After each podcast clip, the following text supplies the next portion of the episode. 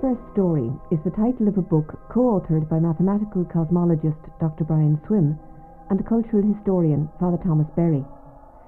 Their book is subtitled A Celebration of the Unfolding of the Cosmos, and tonight, in two conversations, the authors explore the story of the universe and an appropriate theological and spiritual response. Dr. Brian Swimme. There would be two two ways I got involved with this. One was just by looking at the beauty of the night sky. I, as a young child, I was fascinated by the stars and just wanted to get closer to them. I wanted to somehow just know about them and be there with them. But in another sense, I was always fascinated by the uh, difference between what I was learning in religion and what I was learning in science. They were different. One of the one of the phrases um, from John's prologue, in the beginning was the Word, and the Word, and so forth. I wanted to know what that meant. What does it mean? Or in in uh, Colossians, it'll say that all things are made through Christ. Well, I I could understand that on one level, but I wanted to know what it meant in terms of the universe, and so it would be a a pursuit on the first hand of just the beauty of the of the universe, and on the other, it had to do with these questions I had of the relationship between the scientific tradition and the religious tradition. You talk a lot about the universe being intelligent. We're more used to hearing scientists talk about it in quantifiable terms or in terms of interrelationships of how one sort of affects the other. What do you mean by it being intelligent? Uh, it, it, in its functioning, it is intelligent. Um, let me give you an example. In the universe, in the way in which we have discovered it you know, scientifically, empirically, the universe began 15 billion years ago. Now, when we didn't know that the universe had a beginning before this century, scientists we would we would discuss the way in which uh, the structures in the universe came about in an accidental way. They, there would be a collision of molecules and atoms, and then these structures would grow up. But now when we only have 15 billion years, it sounds like a long time, but if you were just relying upon a universe that was random and meaningless, you would not develop even complex molecules, such as amino acids, after 15 billion years in a large scale way. And yet the universe creates all of these structures um, everywhere throughout the universe. These amino acids, for instance, have been um, created so that the to say that the universe is intelligent is to say that the universe is about something. It's aiming for something. Another another example, I, I would consider this example possibly the most striking discovery in the 20th century, in 20th century science. It is this. We, we've learned that the universe began 15 billion years ago with this vast um, expansion out from this primordial uh, point of creation.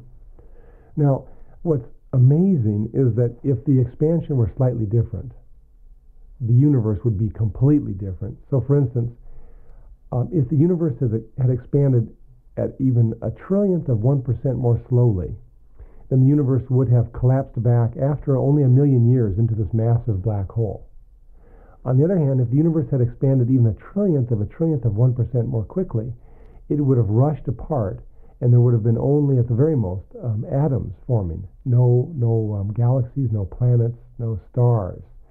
So that, you know, the way in which we talk about the universe now is that the universe um, is involved with its own development and its own um, movement towards um, higher complexity. So that's what I mean when I say the universe um, is intelligent. It's about something. It's going somewhere. But when we use, use the word intelligence normally, say in terms of human intelligence, we use it in terms, say, of reflecting, of thinking. Are you saying the universe con- has a consciousness? One of the difficulties with the word um, intelligence is that we, we have, in a certain sense, limited it to just the human realm. And how to speak about these larger ordering patterns in the universe um, is a challenge when I say intelligent, unfortunately, the connotations of a of a thinking uh, human are are there. So precisely what I mean, um, I'm not sure what I mean. It's but at the very least, I know that the idea that the human is the intelligent creature within a universe that is somehow um, unintelligent is not the case. It's rather that we find ourselves in a um, this ongoing, developing universe in which intelligent functioning permeates the whole. There's a way in which um, a phrase we use in science is self-organizing dynamics, so that these these powers of organizing um, events of great complexity, these powers permeate the universe. We've tended to approach the whole consideration of the universe from an anthropocentric point of view, as if we are the center. Now, on the one hand, you're saying that in your lectures, you're saying we're not. And yet, on the other, you say because the universe is ever expanding, that in a sense each one of us is. Isn't there a, yeah. kind of a dilemma there, a contradiction? Uh, very much so. There is a the the discovery of the expanding universe, which is in many ways quite recent. It's not something that's easy to appropriate fully, but it is um, it, it is very important news. This idea that the universe is expanding, but when you look at it more carefully, you find out that actually every point of the universe is at the center of the expansion. That's an extremely uh, difficult idea to understand, but it it is the way in which we've discovered the universe. So we we have a universe that's omnicentric. One way to, for me, to understand this is to go back to a um, a statement by Nicholas of Cusa. Nicholas said that the he's talking about God. He said God is a circle whose center is everywhere and whose circumference is nowhere. Now, even though Nicholas was starting from a different standpoint, different tradition, he arrived at a conception of the universe which is very similar. We have a universe that, that in a certain sense, you are always at the center of the universe no matter where you are, and you cannot get to the edge. You can't get to the boundary. In a way, you can't get out of being at the center of this creative event. Now, now how that works, it seems paradoxical, but the, the way in which I uh, like to think about it in terms of, of the Earth is that uh, we have 10 million species on the planet Earth. And there is a way in which each species is central to the whole fabric of the, the Earth system. Um, each one is central and each one is different. So it, the human species then is central. It has an essential role to play. It's, it's part of this whole divine unfolding. On the other hand, the other species are also central they, the, uh, the phytoplankton in the oceans, they're central because they are the, the creatures that are creating the oxygen in the planet. And if you looked at, at each species, you would find another central role. So it is, it's, uh, it's paradoxical, but much of truth is. You mentioned God there. Is there some sense in which this intelligent universe that's ever expanding and that is everywhere either is God or is a metaphor for God? Um, the way in which um, I like to think about it in terms of God is that the universe is the primary expression of God. In a certain sense, the universe then is the way in which the divine reality um, makes present the nature uh, of God. So this is the universe then is um, God's body in a sense. So it's not that the universe is God, it's that the universe uh, is permeated with God and, and is um, an expression of God. Know, uh, Thomas Aquinas was um, at one time in, in his in his um, Summa was reflecting on the same question, and he was wondering why there why God created so many things, and his conclusion was that it required all of the things of the universe to give expression to the divine goodness. So it's not just human beings then who are made in the image and likeness of God. And that would be one of the most important points. Because since we've, in the modern period, we've had this, this split between our scientific tradition and our, and our spiritual traditions. And so we no longer have this sense of a, of a what I call living cosmology. Now, in the, in the medieval period, um, with with um, saints such as Thomas Aquinas or, or Hildegard of Bingen, they had a sense of a living cosmology, and there was an awareness. Once again, going back to Aquinas, he um, the, for Aquinas it was the the sacred community was the was the universe community. It was the whole. But when we when we split off, um, when science split off from the spiritual traditions, and began to talk of a universe that was meaningless or random or accidental, then almost in reaction, the the um, the religious community began to focus more and more on just the human, so that community meant human community, and salvation meant salvation of, of humans, and all of these words and, and, and intelligence, all these words became to focus more and more on just the human, as opposed to seeing ourselves in uh, a much larger picture. And that's the excitement of our time, in that this discovery of a universe uh, that's 15 billion years old, uh, me and with all this structure, indicates that the whole adventure is one that is uh, going somewhere. It's about something, and so we have a moment to to work our way toward a, uh, a holistic cosmology, one that is nourished by our spiritual traditions, but one that is grounded in our, our scientific knowledge. And in that, in that, in that um, vision, we begin to see ourselves as not as an isolated species, where the human sees itself as as the meaning of the whole universe and as the, the purpose of the whole universe. Instead, it's the larger community, and we are we are related uh, so profoundly to all of the other creatures um, in the universe, and especially within the earth. And every living creature is our kin uh, genetically. And as we begin to appropriate what this means, we have the opportunity to enter into a new form of reverence uh, for the non human aspects and components um, of the earth and for an understanding that it, it is the whole community that um, is the sacred community. When you say there that every living creature is our kin, are you saying that there is actually a scientifically verifiable connection between us and all living things? Yes, yes. It would be it would be this, and, and our understanding of science um, of the universe. Um, the universe began 15 billion years ago in this great flaring forth. So this would be in, in our way of thinking. When I say our, I'm also referring primarily to um, Thomas Berry. Thomas Berry is a cultural historian in New York, and we've just been working for years um, on the writing of this book, The Universe Story, that that captures a good deal of our thinking. And the way in which we're thinking about the beginning of the universe is here's this this primary outburst, the flaring forth, this this eruption out of this divine reality, and that energy that energy that begins then uh, further complexifies into the galaxies and into the sun, into the planet, into the life form. So, just to begin with, there is only a single energy.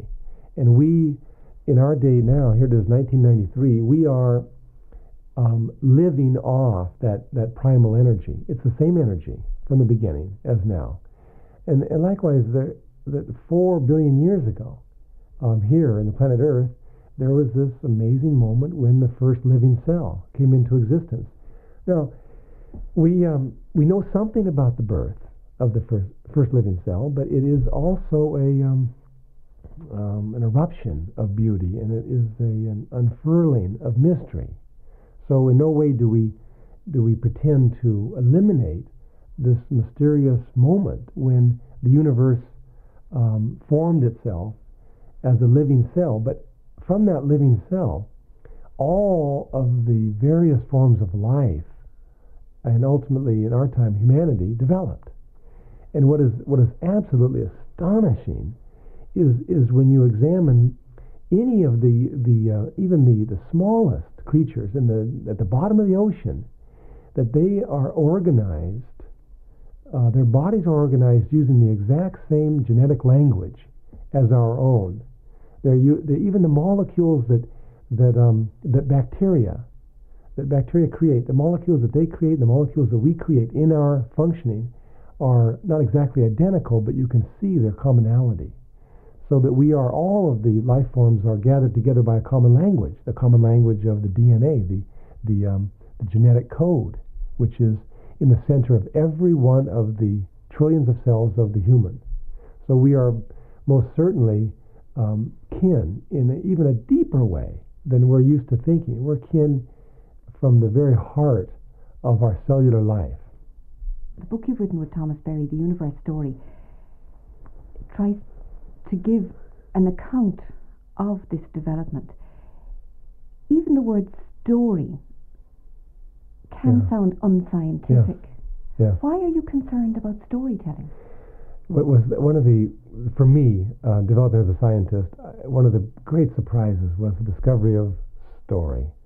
You see, uh, the primary person I studied was the work of Albert Einstein and his his um, his work in mathematical cosmology. It's, we're looking at the the the functioning of the large scale universe, and and what we thought, we thought that what we were about uh, we were we were seeking a, a set of equations that would um, that would capture the fundamental laws of the universe. I mean, this is what we've been about for centuries now. And the strangest thing is that is to discover that it isn't a set of equations that is ultimately primary. And let's see if I can explain what I mean by that. We have um, there are fundamental interactions in the universe. There's gravity, there's electricity, and then there are these two uh, atomic and nuclear interactions. Now, we have been regarding these as the fundamental laws of the universe. And what we've discovered that, as a matter of fact, these laws were not always the same. So that at in the at the beginning of the universe, the there there wasn't a gravitational interaction, a gravitational law the way there is now. They actually developed early on, but they developed into the form they are now. So that you see the laws themselves are actually part of the story. So when you say what is the universe in an ultimate sense? Is it matter? Is it energy? Is it mathematical laws? It's none of these things. In an ultimate sense, the universe is story. You know, I was always I was always puzzled by this too. Uh, again, the, the question of the, the religious traditions and the scientific traditions. Why was it, for instance, that that um, that the, someone like Jesus was not interested in mathematical equations? I mean, it's almost a ridiculous question, but when I was younger, it, it, it occurred to me: why was it? Why why wasn't um, why wasn't Jesus trying to get at a series of laws? In fact, what Jesus did was tell stories, these parables, and and um, I just for a while, I just accustomed myself to thinking of science as something different. It was trying to get the laws of the universe, and then there was these stories. But it turns out that in, the, in the, the deepest understanding of the universe is that it is story. It begins 15 billion years ago. It develops into galaxies and stars and planets and life, and that this is the this is what the universe is. And so, if we are to find our way um, as humans, our question has to be: How are we to to fit into the, the great story. What is our place in the great story? What is our work in the great story? I know, I, once again, see, when, in the Middle Ages, when they had a living cosmology, and, and these, these great figures um, pondered the nature of the human and, and um, had places such as universities. The university was a place where you would go to find your role in the universe. But now, when we didn't, we lost our cosmology, uh, universities became a place where you find your job in society. And I think that the um, we have to return to that deeper question of here we are, a, a, young person. Here's a person who is seven, eight years old. All right. Um, when when I talk to them, and I do, I and I try to give them a sense. I tell them that you know the universe has been at work for 15 billion years, weaving these patterns that enabled you to emerge. You aren't here as an accident. Um, you aren't here in a random sense. You are here as part of a great adventure. And you're here for a purpose. You're here for a reason. You're here to make a difference. And the question you must ask is what is your specific, unique role uh, in the midst of this, this, this great story? So I think, in a sense, that story is the way in which um, uh, the universe expresses itself, and it's the way in which we humans find our place within the universe. Have we lost our way in finding that place? I would say in in in some ways we have. In some ways we have definitely lost our way. The um, and, maybe just to to say quickly why it's so obvious to me we've lost our way. Um, what, when you when you look at the universe and you say where is the universe going, one of the most obvious uh, conclusions is that the universe is moving towards beauty. moving towards a great beauty. This would be a, a way in which the universe expresses the depths of God. And, and the way in which the beauty is expressed in the natural world is with this vast diversity of life. So that beginning four billion years ago with a single form of life, we've now diversified into 10 million different forms of life, if you, if you include all of the various aspects of life. Now, uh, if, if it's, it's obvious to me and, and to anyone who really looks at it carefully that, that we are given the great opportunity to participate, to bask in this beauty, and actually to add to it. Now, instead, we have, um, we have uh, destroyed so much of the beauty. Now, it's true that species do go extinct, and, and maybe they, on a natural level, they go extinct, but they go extinct at a rate that is slower than the, the, the rate at which new species are created. So over four billion years, even though there, there have been ups and downs, we've been a, it's been an overall increase in species, but at the present time, instead of having one species go extinct every year in a natural way, we are extinguishing 10 to 40,000 species each year. And we will, we will after the next uh, couple decades, this is a, assuming that we wake up, if we do wake up, we will have extinguished something like 20% of the diversity of the life world. Now, uh, there's no reason for this. This is, this is what I would I'd say is the primary evidence that humans have lost their way. And instead of being a blessing um, to creation, we've become a, um, you know, a kind of poison. Not, not entirely, but I'm saying when you look at the overall picture around the planet, we have become a destructive element. Both you and Thomas Berry in your book seem to apply this principle of the need for a cosmological perspective right across the board, in, including to religion. I mean, uh, to quote, at one point you say, to preserve the natural world as the primary revelation of the divine must be the basic concern of religion. Mm-hmm. Mm-hmm. Is that not reductionist? In, in what sense? That you're taking the transcendental and, and make it oh, express itself purely as natural. Oh, I see. Um, well, no, it would be our way of thinking of this would be the the the, the transcendent God um, is expressed in the the primary creation, which is the universe. Now, the there, this would be actually a, this would be in our religious tradition as well. Thomas Aquinas talked about the two sacred books. There was the sacred book of Scripture, and there's a sacred book of nature. And so, in a certain sense, this um, this would be return um, to what we regarded as as common in the medieval world. That the after all, the the uh, the scriptures were created over um, maybe a thousand years, and they are irreplaceable. They're absolutely essential. But the the universe took 15 billion years to create.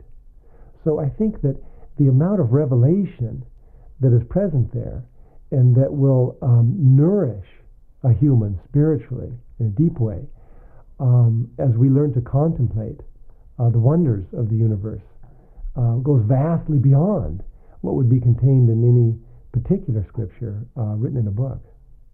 Dr. Brian Swimme. And in responding to the new insights of cosmology, Father Thomas Berry believes that Christians must move from a human centered salvation or redemption way of thinking to a creation centered one? Well, the basic reason is that uh, the relation between the divine and the human um, is, I think, uh, fairly well established. Uh, our relationship with each other, at least the principles, are fairly well established, and we've worked at solving the human issue. We haven't uh, answered all the problems, but we have worked at it. We have papal writings as regards it and it's been the central point of our thinking, but we haven't attended to the universe, to the planet Earth, and to the natural phenomena. And the big danger to the human right now is the devastation of the planet. We're simply ruining the planet. Now, if we ruin the natural world, we ruin the primary communication of the divine to the human because the primary scripture is the natural world. It's the sun, the moon, the stars, the plants, the forests, the rivers, the streams, the animals, the birds, the crickets in the field, the flowers. All of these things are the primary scripture. Verbal scriptures are secondary. So it's extremely important that we do not let the forests be destroyed, that we do not let the streams be polluted or the air uh, ruined. And so, if the natural world ceases function, then it's not only an economic loss, but it's a loss of soul. And if in our cities we have only the polluted air and the children uh, are raised in a world of concrete, wire, and steel, and machines, and uh, pollution, and then they uh, don't have the contact with the stars, they don't have the wonder and mystery of the universe about them, and their religious uh, perceptions will be degraded as their surroundings are degraded. In the past, in the Catholic tradition, when people spoke like that, they were accused of being pantheistic of identifying God and nature, of reducing God to the physical universe. What do you say to that charge? Well, that charge has been around for a long, for a long time, but it's uh, totally destructive because uh, the scriptures themselves say that we have to look to the natural world. The Psalms are full of the natural world. Uh, we can't get away from it. And to think that our perception of the divine manifested by the natural world is going to seduce us religiously, well, I think it's absurd. And I don't know people that are think anything is divine in the sense that of idolatry. Uh, uh, it's uh, generally and almost always a perception that this is a manifestation of something. But to take away our primary experience of the divine natural world by frightening us with a feeling that we think the flowers themselves and their external appearance are the divine, uh, well, I just think that is to deprive us of the primary basis of religious experience. Are there other aspects of this, of this importance of the universe, that you feel need to be highlighted now? Well, the basic thing is to understand the type of world that we live in now. Uh, our sense of the universe is uh, changed. The, in a certain sense, the Earth, particularly, has been stolen from us by the um, scientists or those who tell us that it's sheer random process and doesn't have any further meaning. Uh, if we let the, uh, the world be stolen from, them, from us, then the then the, um, the religion will be stolen from us. But the most important thing right now is the fact that we must realize how much we've devastated the planet. I think that the greatest failure in the total course of Christian history is the failure of Christians to come to defend the earth against those that are plundering the earth. And that, uh, I think, reveals a lack of understanding of the spiritual dimension of the earth or the extent to which we are dependent on the earth. Uh, to go to the further implications of this, St. Thomas tells us that the reason why there are so many different things in the world is because the divine could not be imaged forth in any one being, so he created a vast diversity of beings so that the perfection likened to one will be supplied by the others and the whole universe together would, manif- would participate in the divine and manifest the divine more than any single being whatsoever. So there's a kind of a blasphemy, kind of a sacrilege, kind of a, an evil that is uh, beyond measure if we let the supreme manifestation of the divine be devastated. So if religious people cannot understand that, there must be something wrong with their perception of what is religious or what is spiritual or how the divine is manifested. Yes, the destruction that you've talked about has come about through the influence of societies which would consider themselves to be supremely Christian. How has that happened? Well, that's a great mystery. Uh, the reason why it happened is very complex. But one of the causes of this, I think, is uh, the Black Death, the plague. that struck Europe in 1347 and lasted to 1349 when a third of Europe died. This is the most traumatic moment of Western civilization. And uh, the people had no explanation for it. They had no, no knowledge of germs. They could only figure that the world had grown wicked and God was punishing the world. Therefore, we needed to turn to salvation out of the world rather than to live coherently in the world. And there again, that's a turning away from life. That's a turning away from existence. And we got at that time spiritualities like that of uh, St. Thomas, um, or not St. Thomas, but Thomas Kempis in the 15th century who wrote, uh, The more he's in the wor- world or goes forth among people, the less uh, spiritual he seems to be. So he turned away from things. Now, to turn away from life is kind of a sacrilege, as I've said. It's a kind of supreme evil. Uh, not to rejoice in life uh, is to refuse the gift of the divine. It's why uh, things are made beautiful, uh, and why we have eyes to see the universe is to appreciate the beauty of the divine as manifested in the universe, and we have ears to hear the song and the singing of the universe. We have a feeling to be able to feel the, the wind, and we have, uh, are able to experience the fragrance of the flowers. All of this is put there that humans might um, delight in all this. But for the most part, our religious tradition is very good on divine human relations and interhuman relations. That's why when a person was asked, when Jesus was asked about the important law, he says, love of God and love of neighbor. This is the fulfillment of the law and the prophets. But it has nothing to do with the natural world. That brings me, though, to a central point in that if we say that the universe is the primary scripture, are we then denying the importance of Christ? No, it's not necessary to consider this as denying the importance of Christ because uh, the uh, the Christ reality has a special relationship with the with the universe, and this is emphasized particularly in St. John and St. Paul. St. John, in his prologue, uh, alters or extensively expands the whole interpretation of the Christ reality in terms of the universe. He says, In the beginning was the Word, and all things were created by the Word, and the Word was made flesh, and so forth.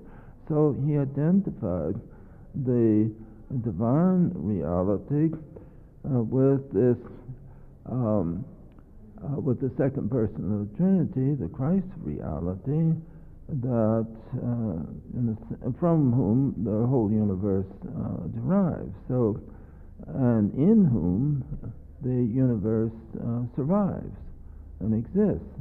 So, the Christ reality, in its cosmological dimension, is presented here and also by St. Paul in the first chapter of the Epistle to the Colossians, where he mentions that the universe is uh, held together. He says, All things are held together in Christ. So there is a way in which the cosmological order and the Christ reality identify. So there isn't a conflict then between creation spirituality and the incarnational that perhaps we're more used to. No, uh, but a question of how to understand it. It's also a question of how to understand this in our modern understanding of the universe as a sequence of irreversible uh, transformations, as an evolutionary universe, have an evolutionary mode of the Christ reality. But this uh, seems to fit very well with uh, St. Paul's idea of the Christ as a developing thing in history. In history, uh, humans fill up in their own bodies the things that are wanting to the suffering of Christ, and he has the idea of the mystical body that is taking shape through uh, human history. Uh, so we only need to understand this as taking shape not only in human history but in the entire history of the cosmos.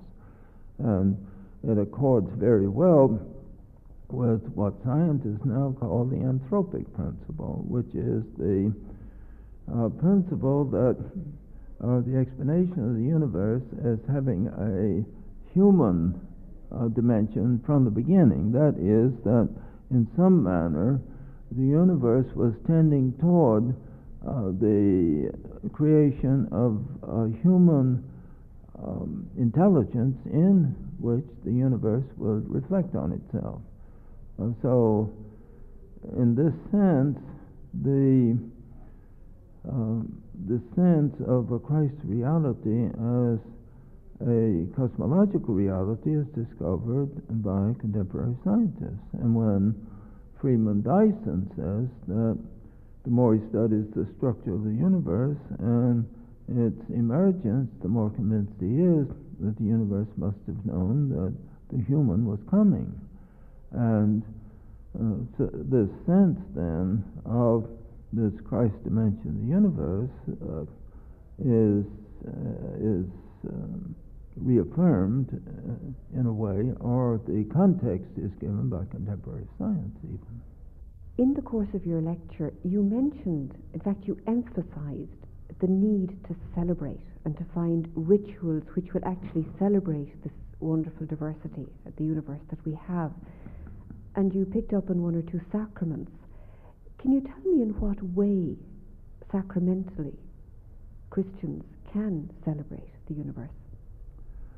Well, we can celebrate the, the universe in a number of different ways, but there are some things that I think deserve special notice and celebration. Uh, I think that the um, supernova explosions and the creativity that goes on in supernova explosion needs to be celebrated because uh, the supernova the, is the collapse of first generation stars that uh, create an immense uh, amount of heat, an intensity of heat, that enables the 90 some elements to be formed.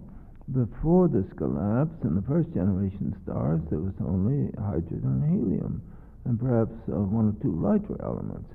But to form the 90 some elements, there has to be the sacrificial offering, as it were, of the first generation stars and particularly one star out of which our solar system and the planets were formed uh, needs to be celebrated. It's what makes the solar system possible, makes the Earth possible, makes life possible, makes intelligence possible.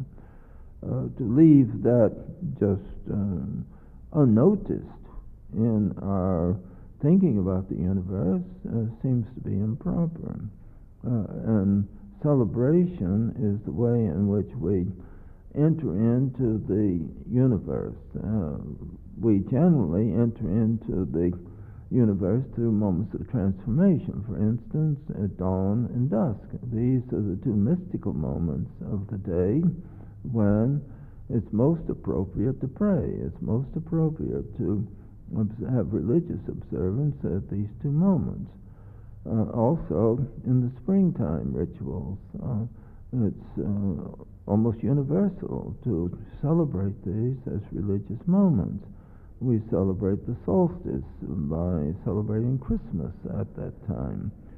So uh, we celebrate the uh, ever renewing uh, seasonal cycles, but we don't celebrate these moments of historical transformation. And I think it would be most appropriate to uh, celebrate the uh, the supernova. That would be also appropriate to celebrate the formation of the planet Earth. It would be appropriate to celebrate the coming of the flowers, because uh, flowers have a wonderful role. We celebrate the coming of springtime each year, but just think of that moment when there were no flowers and then suddenly the flowers appeared. It's a, a, wonderful transformation, a spiritual transformation as well as a physical transformation. And uh, through the coming of the flowers, the, we get seeds, we get the berries, that we get uh, the nuts, we get uh, ways of feeding on concentrated energy that does not exist uh, before there were flowers. And so uh, the higher forms of life could evolve then. So uh, this moment is uh, a most beautiful moment in the story of the emergent universe. It should be celebrated. Father Thomas Berry. The Universe Story by Brian Swimme and Thomas Berry is published by Harper San Francisco.